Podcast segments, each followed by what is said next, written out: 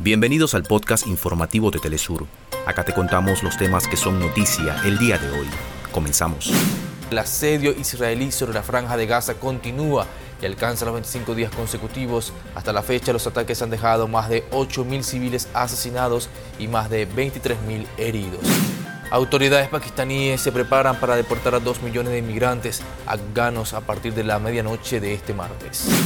Presidente de Venezuela, Nicolás Maduro, rechaza provocaciones del gobierno de Guyana, las que calificó como una amenaza a la paz y estabilidad de América Latina y el Caribe.